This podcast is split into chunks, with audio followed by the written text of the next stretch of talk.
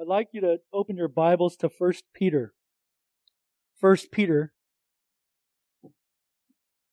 And that to chapter 5.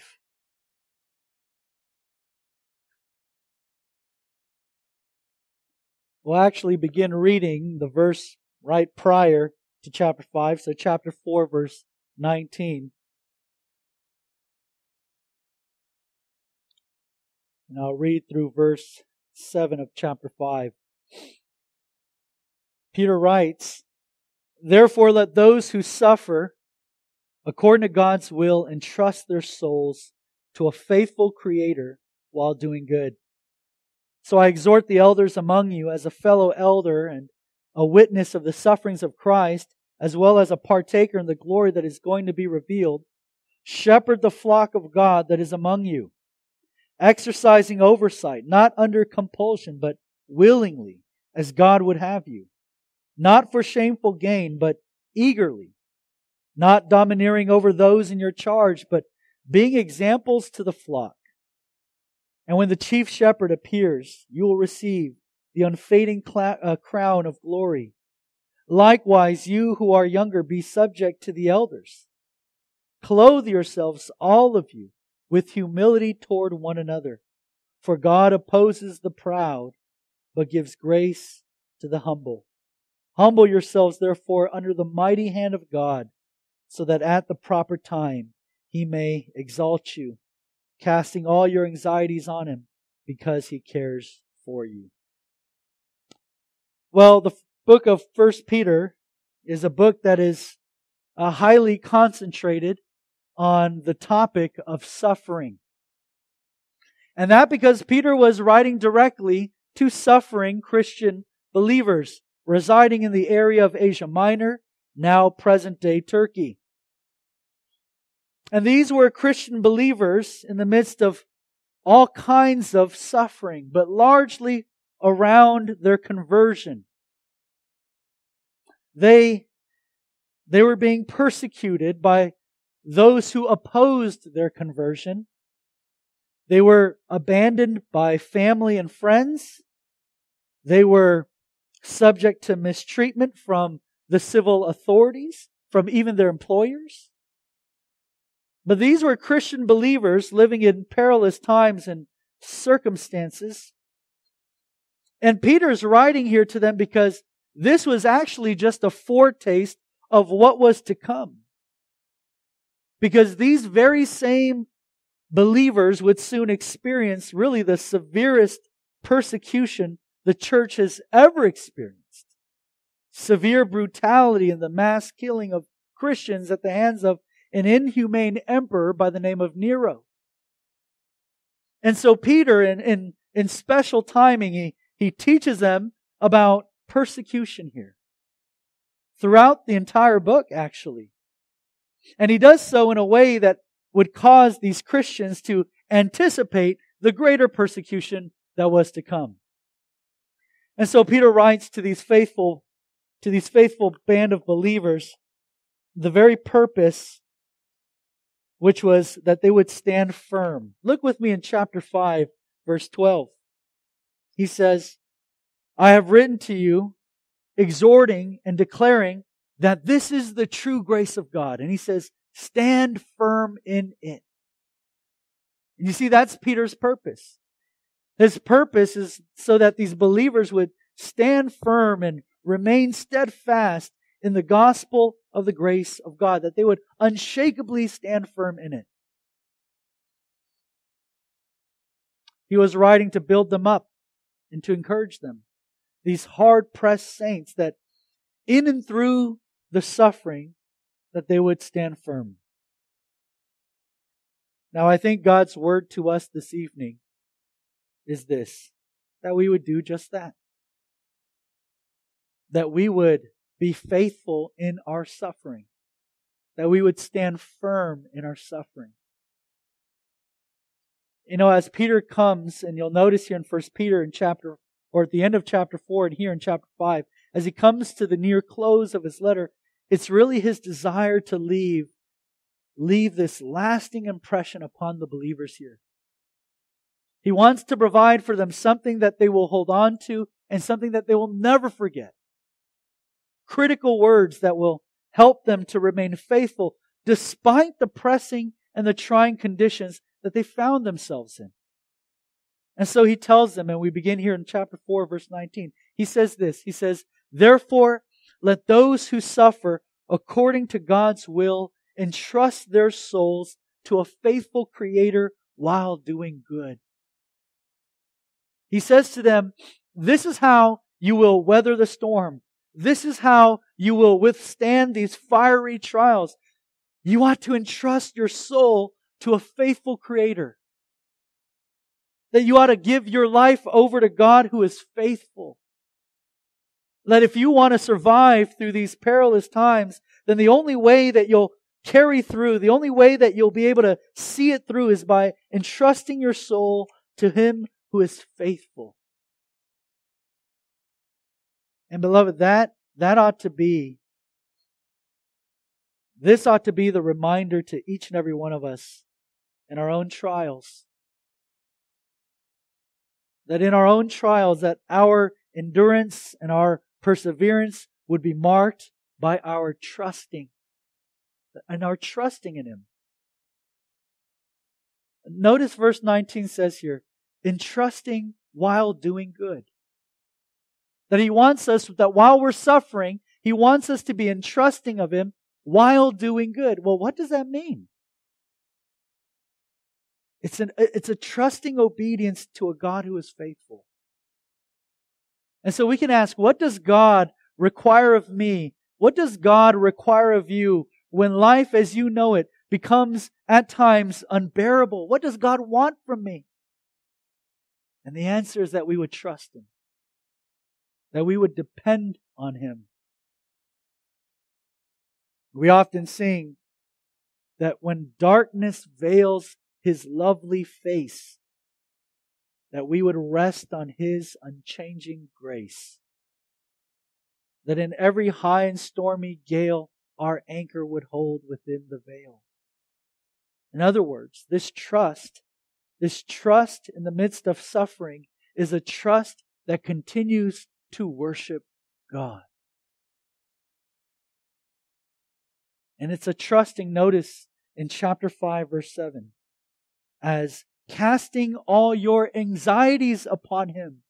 This is, it, this is what it means to trust God in the midst of suffering is to cast all your anxieties upon Him. Remember, He's speaking to Christians who are under extreme, immense pressure. And to some degree, we know what it's like to be under pressure from, from our own trials. And what, think about it, what so, what so often happens in times of pressure in our own trials? Anxieties grow anxieties grow. And our, our, our anxieties seem to grow bigger and bigger to the point that they obscure our vision. And we begin to see everything in light of our trials, don't we? I mean, when you go through suffering, when you go through trials and hardships, how many of us, how many of us do that? I do that. The reason why I can speak like this because this is what happens to me. This is how I naturally respond to the hardships that come in my life. I naturally tend to look at the trial. And we become crippled by our anxieties. And Peter says here, Christian, entrust your soul to a faithful creator. And one of the ways you do that is by casting your anxieties upon him. Now we can ask, why? Why? Why should we cast all our anxieties upon him? And look back at verse 7 of chapter 5. It says, Because he cares for you. Why? Why should I cast my anxieties upon him? Because, because God cares for me. Christian, did you know that? You see, when everything is going well, it's the tendency of our hearts not to even think of the question. But when things change, when circumstances in our lives darken, we forget, don't we? We often lose sight of, and I sent this in my members' email, I think it was beginning this week, William Cowper. William Cowper, he, he writes a hymn and it sings, Behind a frowning providence, he hides a smiling face. And Christian, we can cast all our anxieties upon him because he cares for you. You know, there's a story in the Gospel of Mark that after a busy day of ministry, Jesus and his disciples, they got into the boat to go to the other side of the Sea of Galilee. And while they were on the water, a great windstorm arose and the boat was being tossed amidst these massive waves and water began to fill the boat. And the disciples, you probably remember this story, they started to panic and they were thinking that they're going to drown and die. And all of this was happening while Jesus was sleeping in the boat. And remember what Peter and his disciples said?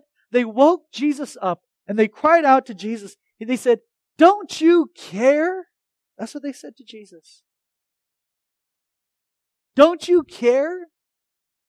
Jesus, we're, we're perishing. Don't you care?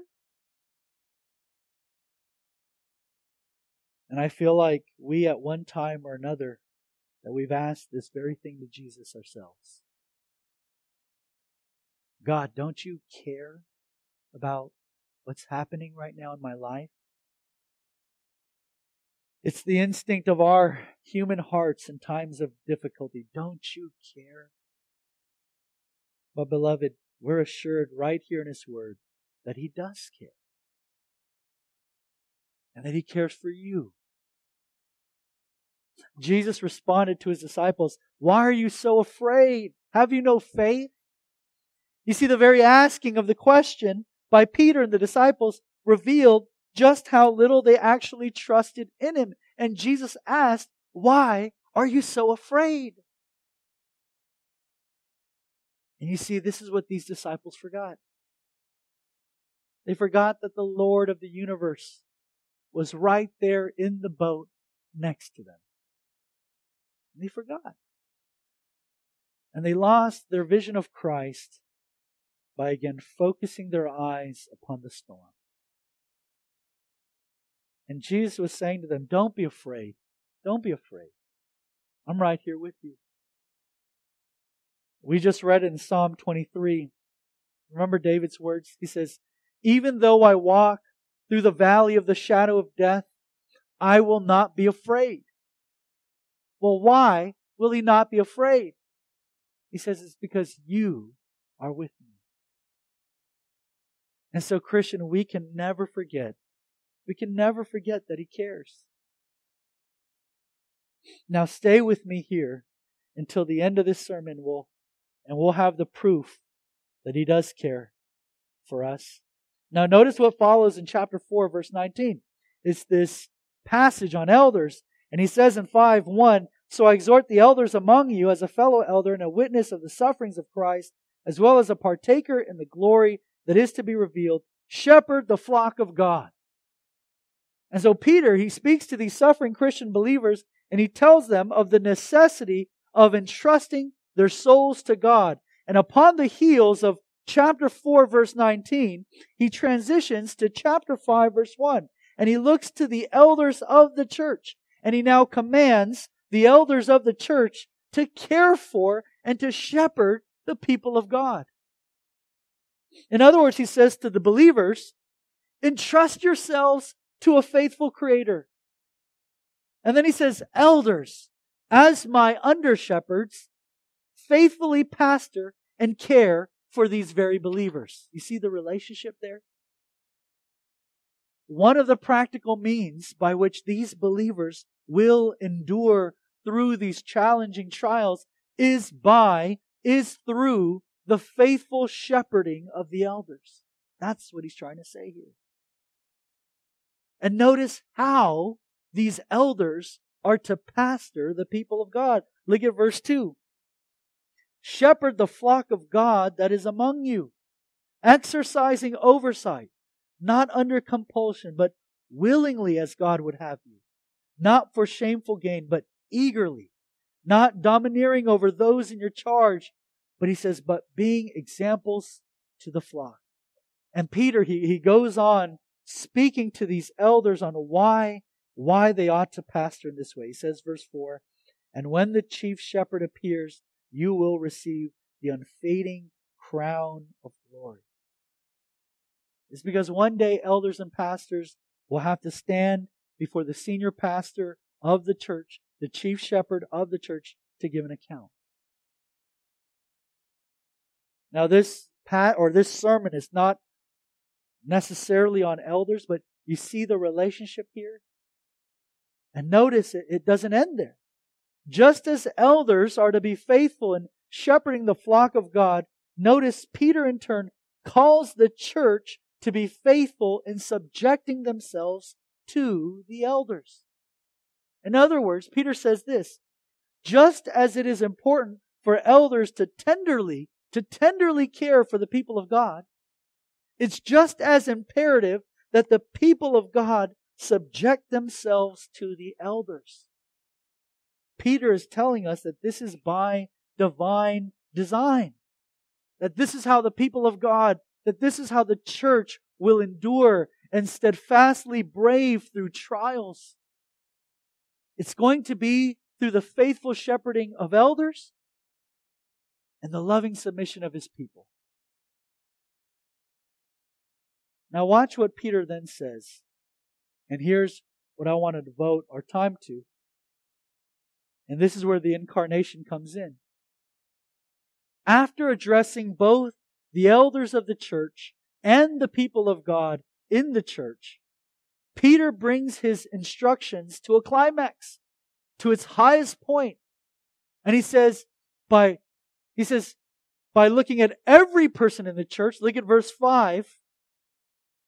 Likewise, likewise, he says, all of you, all of you, what is indispensable in your survival, survival as a church, what is critical for your endurance as a people of God, he says, is that every one of you clothe yourselves with humility toward one another.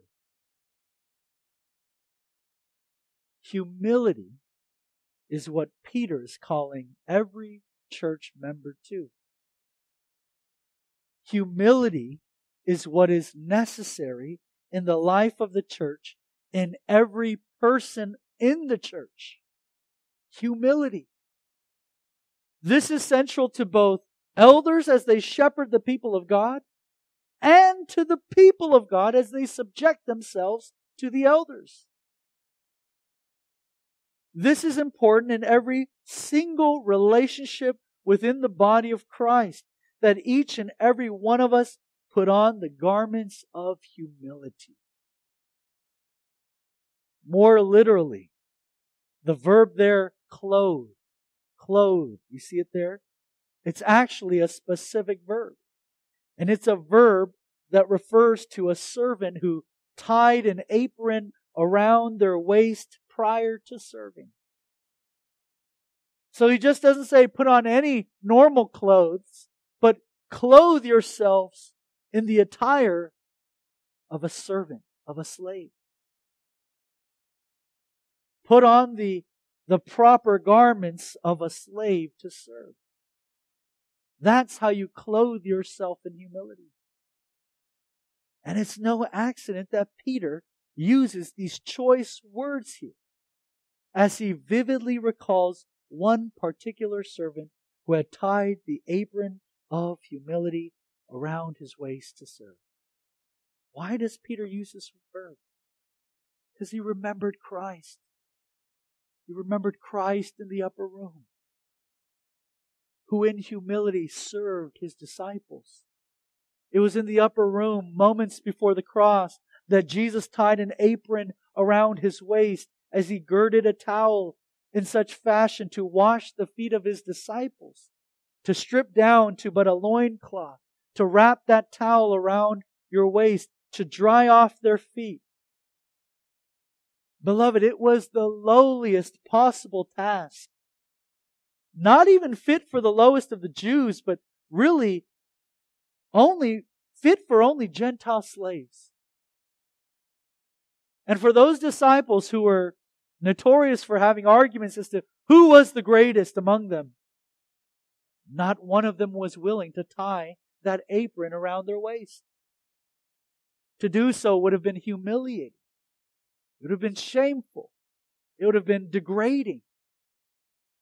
But Jesus, remember, he, he tied that apron around his waist. But you see,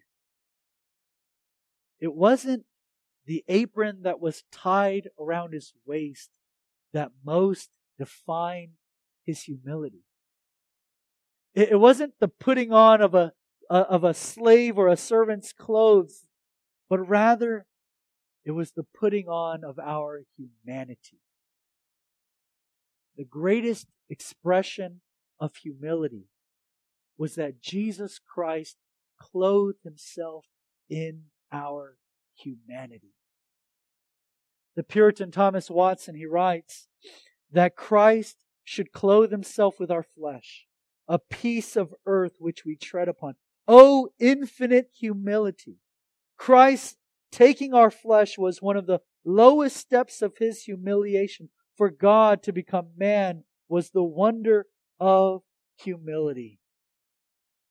And so for us, we can't get so enamored by Jesus' humility and wrapping a towel around his waist, but rather the greater act of humility and wrapping himself in our humanity.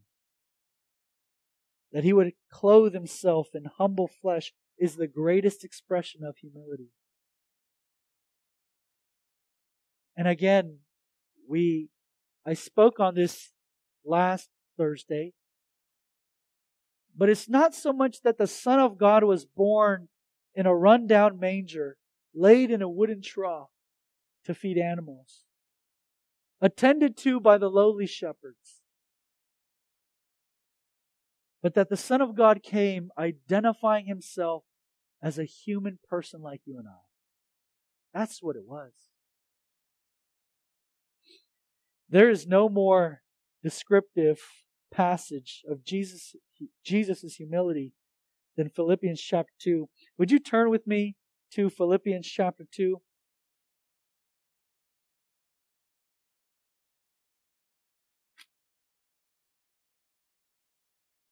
Philippians chapter 2 is a very special and unique passage in regards to Jesus' birth. Because when we think of Christmas passages, passages pertaining to Jesus' birth, you see, some are prophecies, right? Such as Isaiah chapter 7. Behold, the virgin shall conceive and bear a son and shall, his, shall call his name Emmanuel. Some passages in the Bible are descriptive of the event of Jesus' birth, like the gospel accounts in Matthew, or like we went over last Thursday in Luke's gospel. These accounts describe uh, the events which took place surrounding the coming and the birth of Jesus. Well, some passages are theological in that they explain to us the significance of the coming of Jesus, the theological implications of his birth.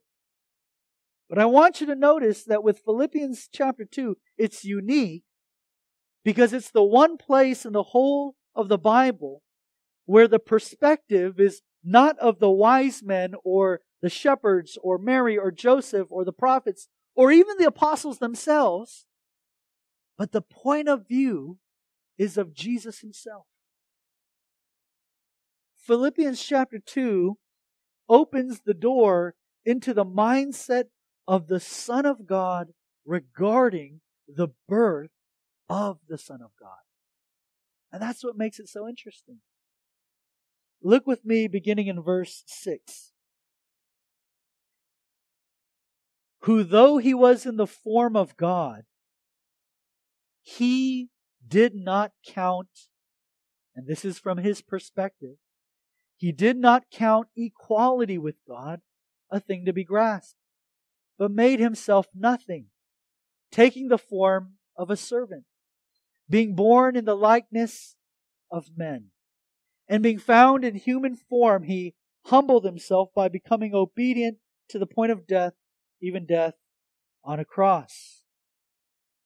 Now, verses 6 through 8 and up to 11 are thought to have been some form of an early Christian hymn, some people might say. And so if you have your Bibles, some of your English translations will bring that part out in sort of sort of a poetic structure. My ESV does not do that.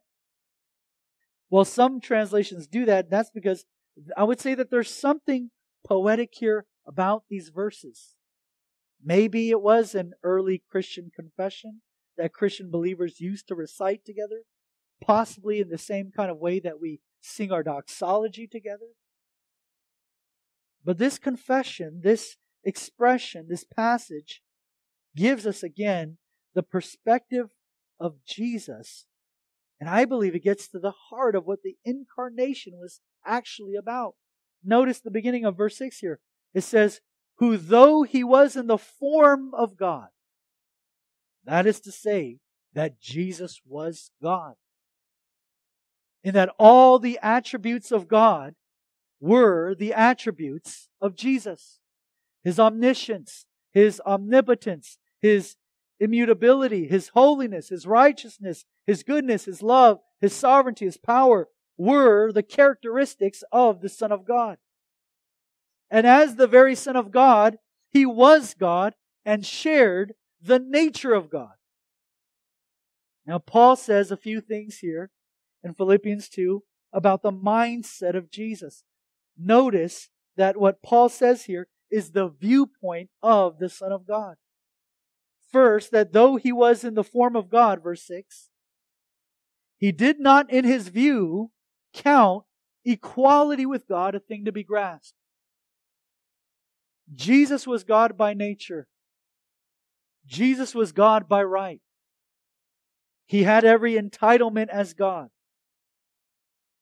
And Paul is telling us that Jesus, though he was in every aspect God, he did not fully exercise that right. He did not hold on to his God not given rights, but his God possessing rights. There's a difference. He didn't take advantage of his divine privileges. The Son of God, dwelling in the glory of his Father's presence, dwelling in the center of heaven's adoration, chose to resign and lay aside those very divine freedoms and privileges. And Paul says, instead of grasping that, instead of holding on to that, he came into this world clothed in humanity. Secondly, verse 7.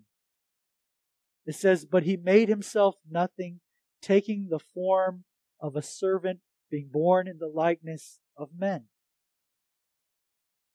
For the Son of God to come in human form, it says he came as nothing.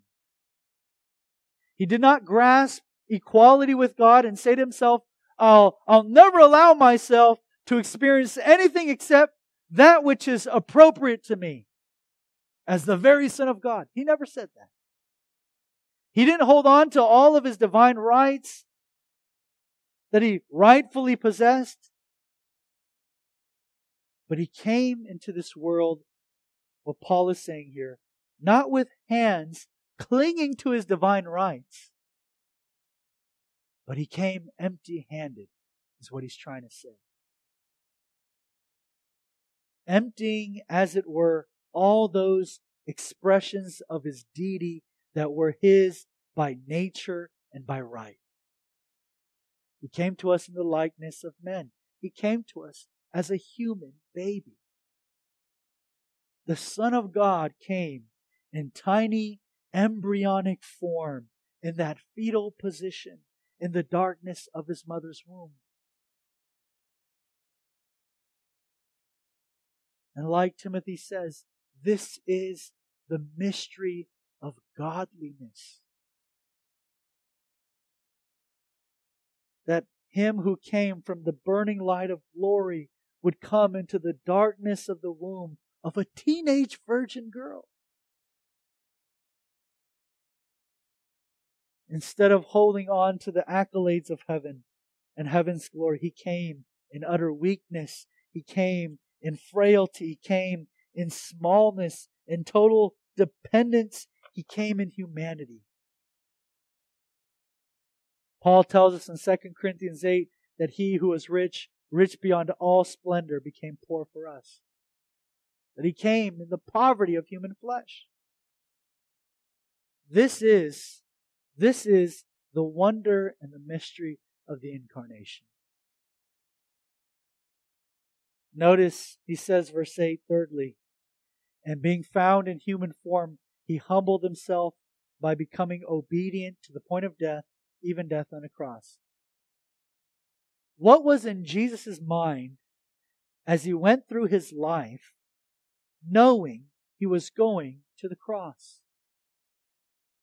It was full obedience to his Father's desire. And not only to become obedient to death, but to a particular kind of death, Paul says. He says, even death on a cross. Now notice, why does Paul even say it like this?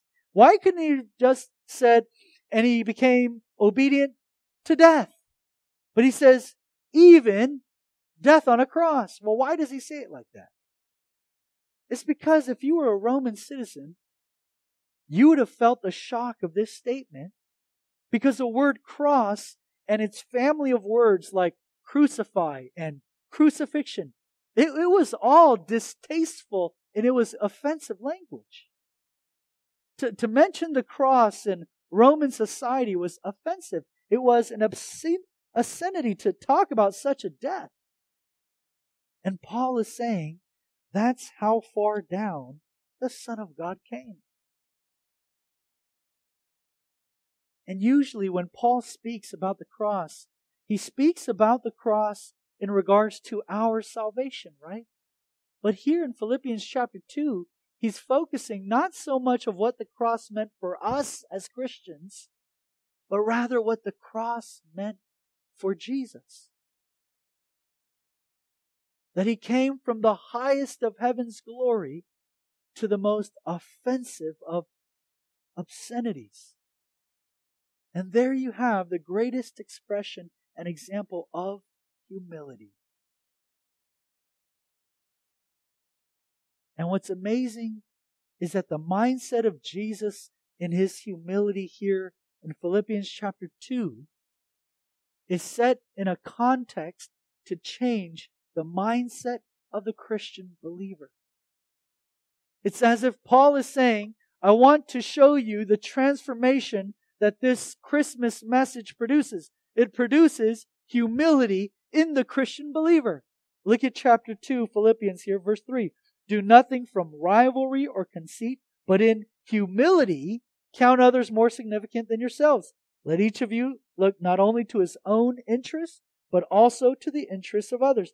Have this mindset among yourselves, which is yours in Christ Jesus. And so the mindset of Jesus is transferred into the mindset of the believer. The mindset of the Christian believer flows from the mindset of the Savior. And it's that of humility. It's one of humility as I count others more important than myself. He could have grasped equality with God and said, Father, I'm much more important than they are. But rather he said, I'm willing to take on flesh to die for their sins, to count them more important than myself. I will do this. I will clothe myself, and I will wrap myself in the garbs of humanity, that they might be brought into fellowship with us, so that they might too start thinking of others as more important than themselves. And this is what Jesus produces. And that the mind of Christ is reproduced in the minds of believers.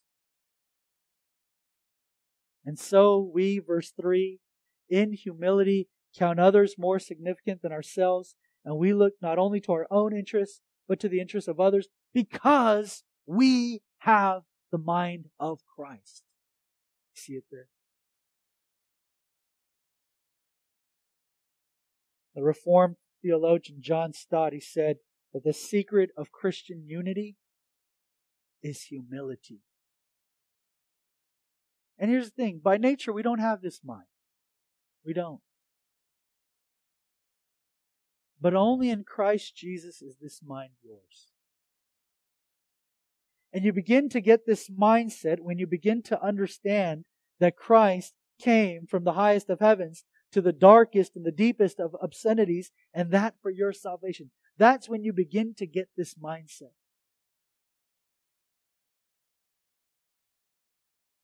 How do I know that God cares for me? It's because He came to save me. Christ is the humility of God embodied in human nature. This is what this is what Andrew Murray said. That Christ is the humility of God embodied in human nature, the eternal love humbling itself clothing itself in the garb of meekness and gentleness for the very purpose to win us and to serve us and to save us.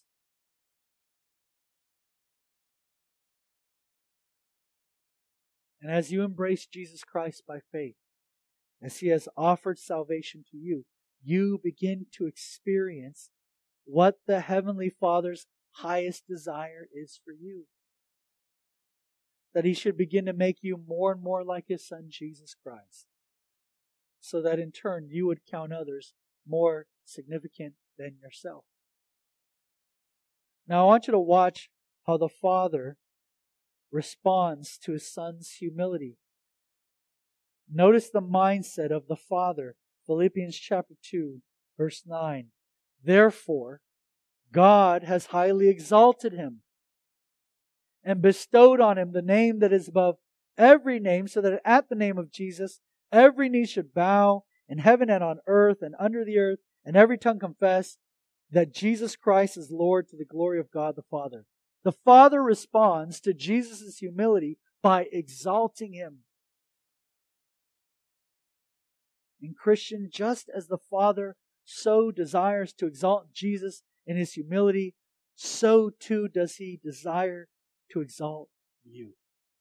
How do I know this? Turn back to 1 Peter chapter 5. 1 Peter chapter 5 verse 6. And look what Peter says here. 1 Peter chapter 5 verse 6. He said, Humble yourselves, therefore, under the mighty hand of God, so that at the proper time he may exalt you. You see what he's doing? That what he did for his son, he's wanting to do in you. You see, we understand in the Christian life that the way up is the way down. That's how we understand it to humble ourselves. Not so much because his mighty hand seeks to destroy us, but because his mighty hand is a gracious hand that seeks to save us.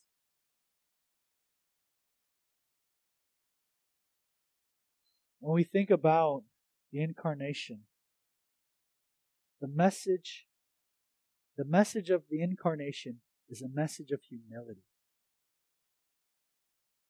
But a message of humility to achieve a purpose, and that is to save sinners. And in saving sinners, making us humble as he was humble. Let me close uh, with these words. The wonder of wonders, oh, how could it be that God became flesh and was given for me? The Almighty came down and walked among men. The wonder of wonders, He died for my sin. Let's pray together. Father, we thank you that we can again come before your word, that it would be open to us. And it would be open to us and it would come and teach us the message of your Son coming down in our frail humanity. That he who was rich became poor, clothing himself in the poverty of our humanity and ultimately to save us. We thank you and we pray that as we as we celebrate this season, I pray that Lord, what would be on our hearts first and foremost would be Christ. And that even in our suffering, even in our trials,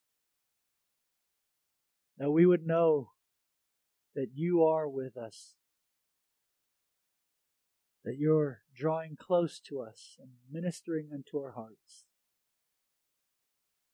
That you humbled yourself to come to care for us. And so, Lord, I pray that you would encourage us. I pray that in our own trials, we would look to Christ and that we wouldn't be obscured in our vision of the things that are before us. But Lord, we would continue to seek to be faithful. That we would continue to entrust ourselves to a faithful, to a faithful Creator and God. We thank you. Bless us as we sing. We pray these things in your Son's name. Amen.